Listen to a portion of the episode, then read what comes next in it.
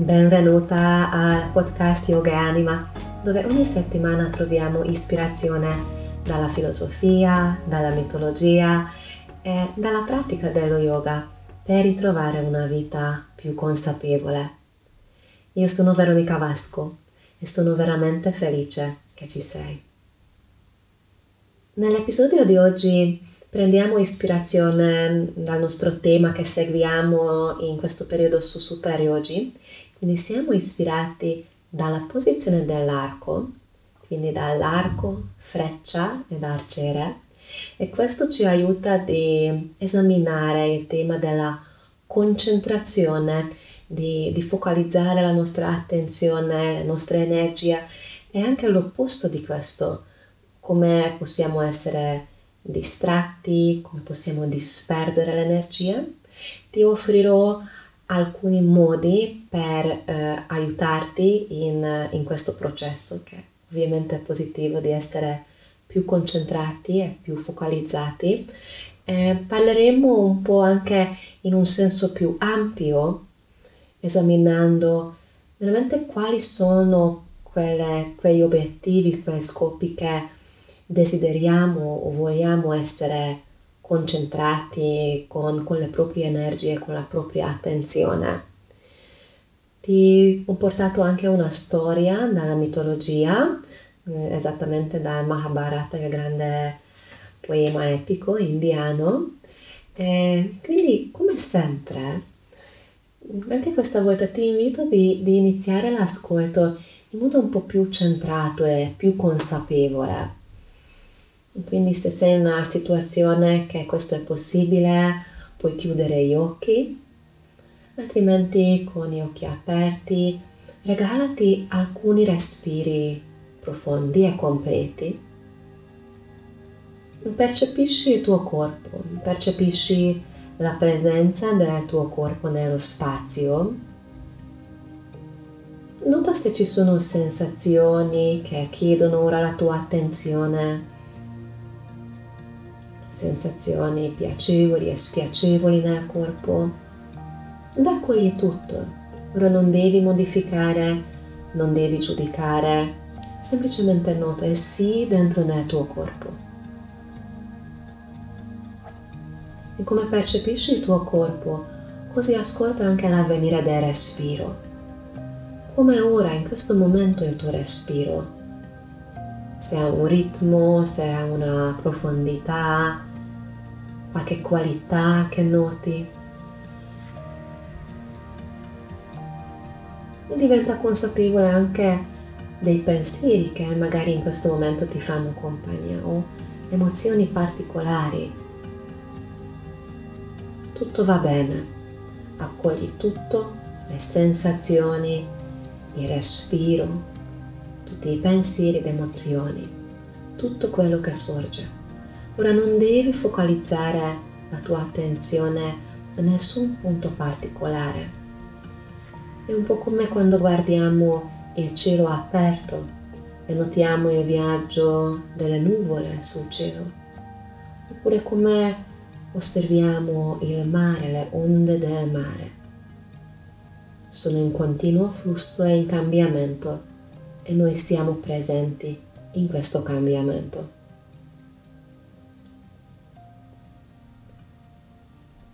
Così dirigiamo ora la nostra conversazione al, al tema di questa puntata, ovvero focalizzare l'attenzione versus distrazione è la simbologia dell'arco e della freccia nella mitologia indiana, forse anche Oetre.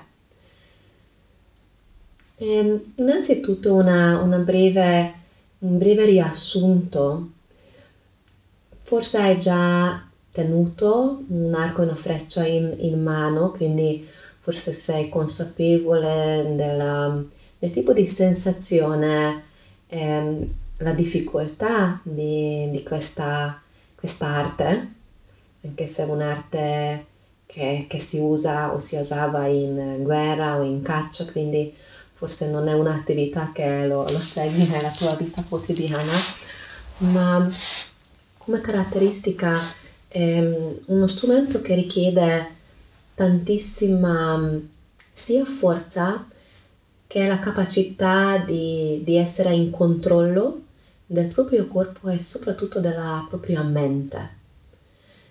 È proprio una delle arti quando viene fuori molto facilmente o velocemente che quando la mente è distratta, quando non è veramente focalizzata, vengono gli errori. Se per esempio immagini un bersaglio molto lontano, con pun- un punto centrale molto piccolo, basta un minimo di distrazione e la freccia non arriva a, al centro del bersaglio. E, ehm, e come, come arma, nella tradizione, nella cultura indiana è stata proprio la più eh, venerata, la più, considerata la più nobile, più importante. Mentre magari nel Medioevo europeo era più la spada come simbolo dei re, come simbolo dei cavalieri, nella cultura italia- indiana è stata proprio la fre- l'arco e la freccia. Ehm, la, ogni, ogni divinità poi aveva il suo arco super speciale, magico, Vishnu aveva il suo, eh, Shiva aveva poi anche nei, nelle diverse storie, nel Ramayana, Rama, Rama aveva, nel Mahabharata tra tanti altri, poi Arjuna aveva, che ne parleremo dopo di Arjuna, del suo arco magico, quindi è stato veramente un, un strumento molto molto importante al centro della, dell'attenzione, soprattutto quando parliamo dei, delle virtù, delle virtù di un guerriero. Ricordiamoci che il guerriero in un lato mh, nella tradizione, anche se chiaramente è connesso con la guerra, quindi se, immagino in questo gruppo tutti siamo pacifisti, ma anche se eh, parliamo della pace, eh, i guerrieri in questo contesto avevano eh, il ehm, dovere di proteggere il bene degli altri, il bene del, del proprio popolo, di proteggere il Dharma, quindi la giustizia. Quindi aveva un, un, un ruolo importante nobile. E l'altra cosa che vorrei che qua all'inizio della nostra conversazione mh, mm, menzioniamo anche che quando spesso, spesso quando parliamo delle guerre nella, in queste storie mitologiche, molto spesso sono interpretate come guerre interiori. Quindi vedremo questo poi nella Bhagavad Gita, come Krishna parla con Arjuna eh, in diversi contesti anche se tu magari rifiuti, probabilmente insomma, ascoltando questo podcast, rifiuti la guerra come atto violento tra persone, ma come simbolo, come atto che succede dentro di noi, resterà sempre vero. Chiaro, siamo alla ricerca della pace interiore, ma finché siamo nella, nella vita umana, anche se non vogliamo, incontreremo sempre delle difficoltà che dovremo affrontare. Queste possono essere viste, interpretate come certe guerre interiori. E quindi dopo questa un po' forse prolungata eh, introduzione proprio dell'argomento dell'arco e della freccia, um, arriviamo al nostro punto che forse sentirai che in questo momento ti è più, più utile o più interessante. Parliamo di, del fatto come quanto siamo ora o quanto sei tu in questo periodo veramente presente e concentrato con l'attenzione o quanto siamo, sei distratto o distratta e questo dico perché in un lato chiaramente viviamo un'epoca piena, piena di distrazioni. già il fatto che attraverso o il tuo cellulare o il tuo computer riesci a ascoltare questo podcast mentre probabilmente stai facendo qualche altra attività, vuol dire che siamo continuamente esposti a mille informazioni e anche mille tentazioni, così diciamo, per um, attirare la nostra attenzione, la nostra mente. Dopo ne parliamo quanto poi siamo predisposti a questo. Quindi innanzitutto ti invito un po' ad osservare che nella tua vita quotidiana quanto riesci a essere veramente mm, proprio con, la, con l'attenzione puntata su un unico compito che devi seguire. Quali sono questi compiti o scopi, mettiamo così, obiettivi che riesci a essere focalizzato, quali invece che no, o se ti trovi magari in continua multitasking, eh, fare mille cose, eh, insomma ci sono poi certe, eh, certe, situazioni di vita o certi mestieri che richiedono questo tanto o ti, ti mettono in questa situazione forse per alcuni è meno evidente questo, diciamo così, pericolo, però giusto facciamo una somma. Io per esempio nel mio caso lo so che sia caratterialmente sono molto predisposta. L'altra volta parlavamo dei, dei, delle caratteristiche ayurvediche, dei dosha, eh, le persone che hanno tanto, in questi termini, tanta aria etere, Mm, dal punto di vista ayurvedico hanno spesso la mente anche più movimentata, mille pensieri, mille idee, arriva una um, idea, ah, realizzare questo, poi un altro progetto creativo e poi oltre se magari questo è, è già magari una tua caratteristica, come ripeto anche la mia, ma poi abbiamo una, una circostanza di vita che può aggravare questo. Appunto può essere il tuo lavoro, se devi rispondere a tanti obblighi, a mm, mille canali che arriva la richiesta del capo e del collaboratore e poi chiama la figlia da quali, quindi ci sono situazioni, anche in questo mi includo.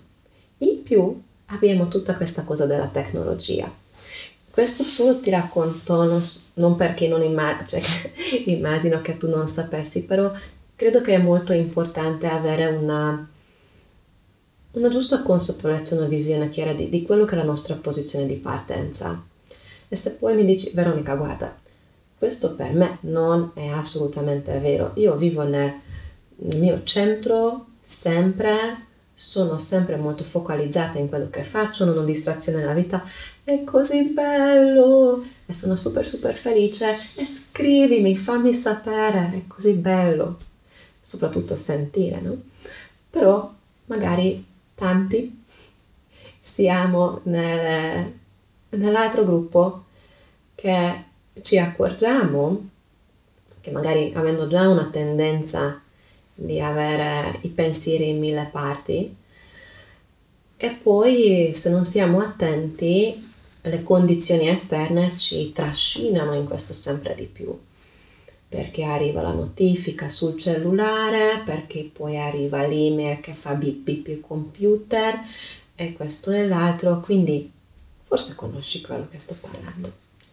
Insomma, ora che abbiamo fatto un po' di, di punto vediamo quali sono i, i modi che possono esserci d'aiuto a, a trovare più focus. Ovviamente uno dei, dei più, il primo è, tra virgolette, più semplice, è di togliere quanto possibile le distrazioni come spesso ne parliamo in questo podcast, quello che riesci a impostare nella tua vita digitale per salvare la, la, la, salute della mente e per ottenere migliori risultati nella vita, prova a impostare. Togli le notifiche dal cellulare, imposta la disponibilità solo a certi orari, cerca di raggruppare i tuoi compiti. Multitasking ormai fortunatamente se ne parla e se ne scrive tanto, è un'illusione, quindi se anche tu credi che riesci a fare 10 cose contemporaneamente, non esiste. Prova a raggrupparli e fare una cosa alla volta, almeno proviamo. Quindi togliamo le distrazioni, uno, raggruppiamo i, i compiti, raggruppiamo quello che in un momento è importante. Questo può essere che è un tipo di lavoro che vuoi fare o devi fare o un tipo di attività, non so, il cucinare, il fare meditazione anche per 10 minuti, ma solo quello, eccetera, eccetera, eccetera, può essere veramente utile per iniziare a creare un po' di più spazio nella mente. E chiaramente abbiamo anche gli strumenti dello yoga. Per esempio, quando pratichi yoga, puoi integrare più le, le lezioni o le posizioni di equilibrio. Forse hai notato quanto le posizioni difficili, soprattutto le posizioni di equilibrio che sia sulle mani o sui piedi, ci costringono proprio di, di essere più presenti, perché se sbagli subito cadi fuori e questo è un molto buon allenamento alla mente di creare un po' di pulizia.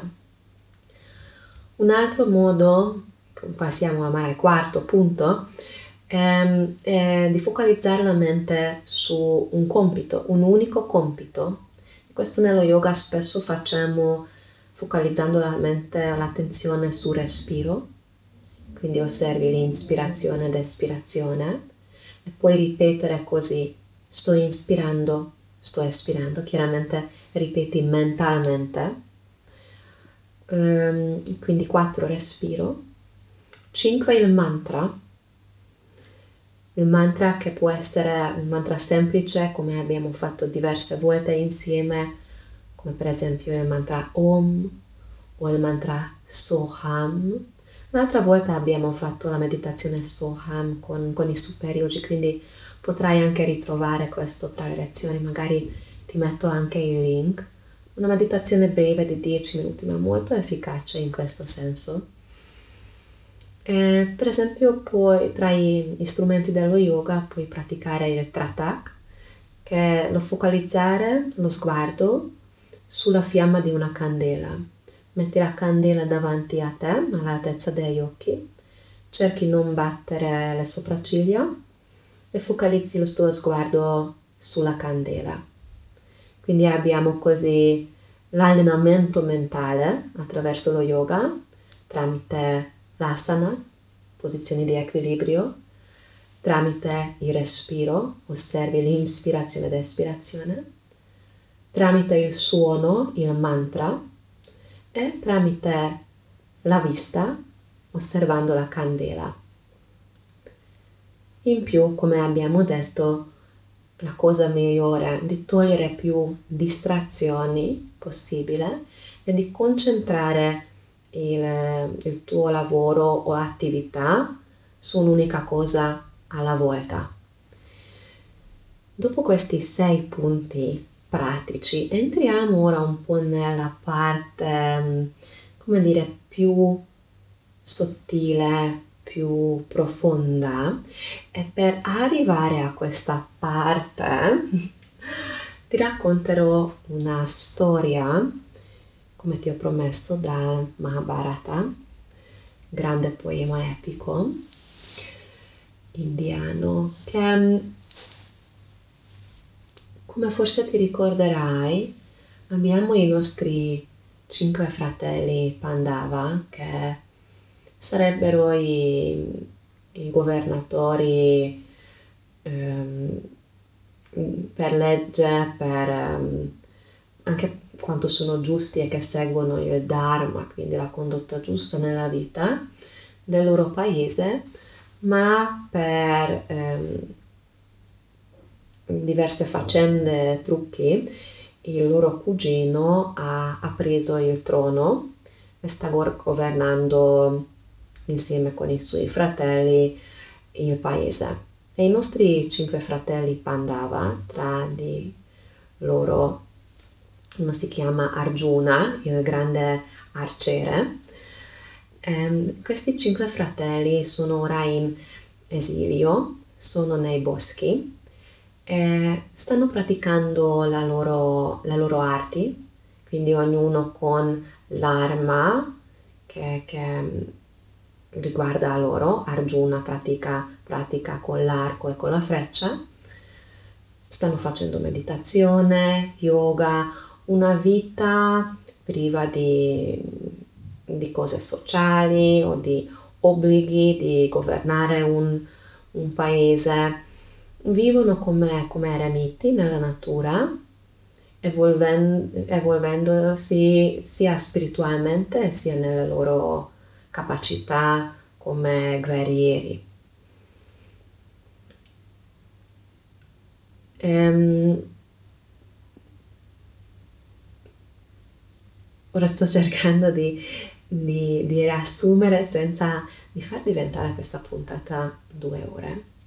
Insomma, tutte le divinità sanno che questi fratelli Pandava meritano di tornare a, a regnare loro sono esitanti, i nostri cinque fratelli Pandava, perché vogliono evitare la guerra, vogliono evitare i conflitti e sembra quasi quasi che resteranno così, ehm, in, eh, rifugiati nella foresta. Ma poi arrivano alcuni cambiamenti e quindi eh, vengono a sapere anche come il loro popolo viene maltrattato sotto il, ehm, il regno di, di questo cugino, come i poveri non vengono aiutati, i malati non vengono, curati, come mm, questi governatori eh, sfruttano il popolo, eh, il benessere di quel paese come sta andando via per il mal governare de, de, di quella terra. E quindi se non per altro, ma per loro obbligo come, come guerrieri, come ti dicevo, i guerrieri, la casta guerriera ha questa caratteristica nella, nella, mitologia indiana, nella storia anche, di proteggere i, quelli che, che sono mm, senza, senza difesa, di, di, proteggere la giustizia, di proteggere i valori e la verità. E quindi per iniziano a prepararsi per riconquistare il, il regno e per questo devono avere delle, delle armi mm, speciali e molto potenti. Quindi Arjuna lascerà per un periodo i suoi quattro fratelli e va a praticare tutte le, le discipline molto strong, molto pesanti dello yoga, di, di, focalizzare la sua mente, di meditare profondamente, privandosi da cibo, da acqua, di tutto, per eh, meritare dalle divinità queste, queste armi potenti. E come sta meditando un giorno, in alcune varianti della storia raccontano che è stato in piede, su un unico piede, nella posizione dell'albero, controllando per giorni, per settimane, completamente ormai il suo respiro il battito del cuore, con una vista periferica, panoramica perfetta, quindi percepiva tutto attorno di lui in questo stato di, di pratica molto, molto intensa ed elevata. Ed è arrivato in quel momento il, um, un, un cinghiale e lui come ha percepito praticamente dalla coda dell'occhio l'arrivo di questo grande cinghiale ha tirato la sua freccia e l'ha colpito. Ma in frattempo e poi è andato scusami è andato a vedere ha trovato che nel cinghiale sull'altro lato c'era un'altra freccia quindi proprio è stato colpito davanti e dietro allo stesso momento. E chi è stato quello che l'ha colpito? Allora, visto che è un guerriero molto orgoglioso, eh, che rivendicava la, la preda per, per, se stesso, eh, poi ha trovato, che c'era, un, eh, un cacciatore di montagna con la sua moglie, in alcuni c'era la moglie, in alcuni no, che mm, diceva che no, no, sono, stata, sono stato io a, a, a colpire prima, non sono stato io. Allora questi due si mettono mm, alla lotta, si mettono a, a discutere, che dopo diventa una cosa sempre più violenta, eh, sempre più pesante anche ehm, per ore, per giorni, tantissimo tempo che vanno avanti e ad Arjuna inizia a essere un po', un po' di sospetto di questa forza sovraumana finché, finché dopo ormai questa lotta infinita, devastante tra di loro due, si svela che il cacciatore del bosco in realtà è proprio Dio Shiva e che ha messo così in questo modo alla prova ehm, la forza e la capacità come guerriero di, di Arjuna.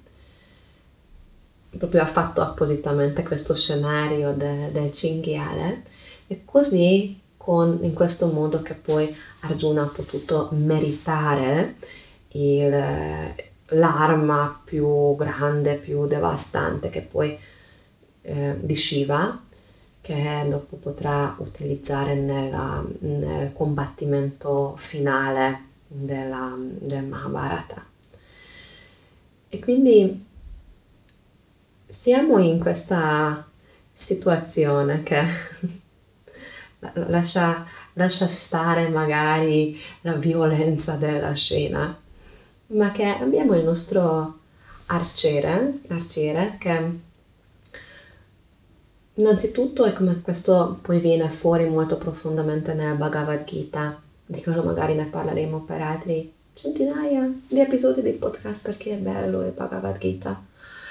Um, di per sé lui non vorrebbe fare la guerra, vorrebbe evitare il conflitto e poi in questo, quel momento poi sarà Krishna che, come poi è descritto nella Bhagavad Gita, a, a spiegarlo che per eh, seguire il suo Dharma, quindi per proteggere il suo popolo e per ehm, compiere il suo dovere per la verità e per la giustizia in questo mondo deve fare questo atto, che poi, come dicevo, è anche una guerra simbolica che succede dentro di noi. Quindi anche se una cosa magari a volte può sembrare mh, mm, violento o pesante, però a volte è la cosa giusta per, per eh, raggiungere un, un, obiettivo più elevato. Okay? E, ehm, e quindi c'è Arjuna, che poi tutte le divinità ormai cercano di convincere questi fratelli di, di riprendere il loro regno ehm, e che viene sfidato in questo modo dalle, dalla suprema divinità, da, da, Shiva, che sembra una, mm, come dire, una lotta, una difficoltà, in realtà un aiuto, perché con la sua presenza che si, si, si presta alla lotta potrà poi eh, Arjuna richiedere questa, questa arma molto speciale, altrimenti solo così a regalare non è possibile per le regole come, come funziona il mondo. E quindi abbiamo questo, questo aiuto esterno per arrivare, questo aiuto esterno di, di una forza maggiore, di una, di una potenza divina che, che aiuta il nostro eroe eh, per, poi per compiere il, il suo eh, dharma, il suo compito nella vita.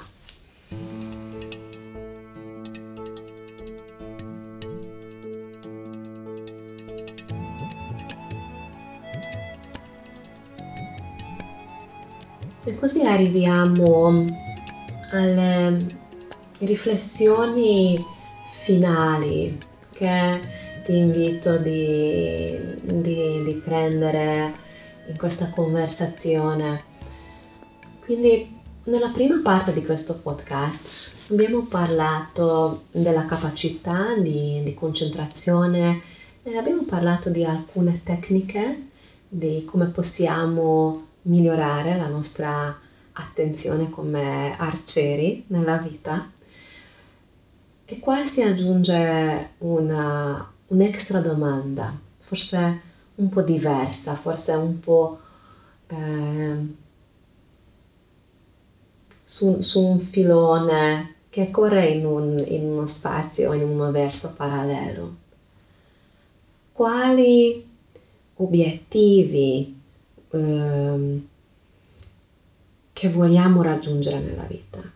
Quali sono quei scopi che vuoi focalizzare la tua attenzione, la tua energia preziosa? Perché oltre delle distrazioni di, di essere veramente concentrati su un compito, possiamo avere anche tante, tante distrazioni o tante idee di dove mettiamo veramente l'importanza nella vita. E quindi come un po' Arjuna che ha dovuto riflettere qual è il, il suo dharma, la sua strada nella sua vita, è utile a, a soffermarci un attimo e chiederci se se ho o se hai un obiettivo eh, principale, un ob- obiettivo grande o generale che miri nella vita. E questo veramente può essere una cosa varia per ognuno di noi. Appunto che vedi la storia che ti ho portato è di un guerriero, quindi non esiste qua solo giusto, solo sbagliato, bianco e nero ma può essere molto utile a capire questo quando poi eh, focalizziamo il fuoco, l'energia della nostra vita, della nostra attenzione a realizzare questo. Qual è quel punto, qual è quel bersaglio che vuoi nella vita? Magari questo può essere la ricchezza, il successo o laurearti o far crescere i figli in un certo modo o vuoi la pace interiore, quindi veramente può essere tutto. Può essere una cosa molto specifica, alcuni siamo più specifici in questo, forse una cosa più ampia.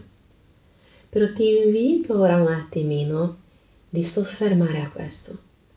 In altre parole, cos'è il tuo Dharma? Ovviamente se la prima volta che ci poniamo questa domanda non è detto che viene subito la risposta e a volte ci vuole un po' di tempo per elaborare. Ti invito anche di riflettere se hai uno o più di, di questi obiettivi, puoi avere anche di più, questi scopi come bersagli, se coinvolgono solo te o che portano benefici anche ad altri. Se, se questo tuo obiettivo o obiettivi porta benefici anche ad altri esseri viventi, allora se cambia la natura, se, se cambiano le qualità di questo obiettivo, magari cambia la sua potenza. Spesso si parla mm, sia nel buddismo che nello yoga, soprattutto quando meditiamo, che offriamo la, la propria pratica per il bene di tutti gli esseri viventi. E questo si offre non solo quando uno fa la, la, come vocazione, come, come bodhisattva o come rinunciante della, della vita, del, del mondo, ma proprio anche come laici eh, spesso invochiamo nella pratica di preghiera, di meditazione, eh, il, per fare per il bene anche per tutti gli esseri viventi e può essere una cosa molto potente. Ok? Quindi, cosa o quali sono i tuoi obiettivi? Se coinvolgono anche altri forse questi tuoi obiettivi? Se sì, come quello risuona in te?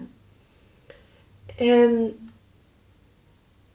domandati se riesci a immaginare che nel raggiungere del tuo obiettivo, dei tuoi obiettivi, se puoi immaginare una, una forza maggiore, una potenza esterna, che puoi chiamarlo a seconda del tuo, del tuo credo, Dio, universo o la vita, qualche forma di divinità, come Shiva nella storia di Arjuna, che in modo diretto ed indiretto ti sta aiutando a raggiungere questo tuo obiettivo.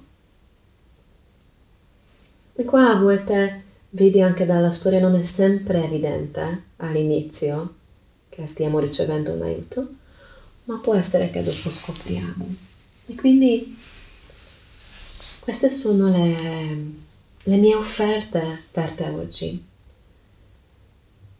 di, di cercare di, di coltivare la concentrazione, la presenza consapevole attraverso gli strumenti che ho elencato all'inizio del podcast, come erano gli strumenti dello yoga, l'asana, respiro, sguardo, meditazione, come anche i gli atti quotidiani di togliere le distrazioni e di raggruppare i compiti e le attività che stai facendo.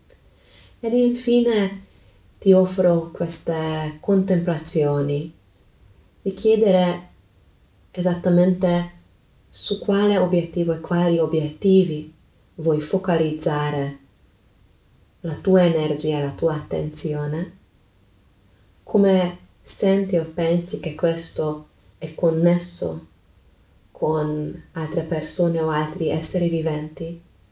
E se riesci a immaginare che per la realizzazione del tuo obiettivo c'è, una, c'è un aiuto esterno di una forza maggiore, di una forza suprema che è presente per te, che ti sta aiutando. Grazie, grazie per aver donato il tuo tempo all'ascolto di, di queste riflessioni, di questa conversazione nel podcast Yoga e Anima. Scrivimi, contattami, sono come sempre molto molto felice di sentire tutti i feedback, commenti, domande e richieste. Ti auguro una bellissima giornata. Namaste.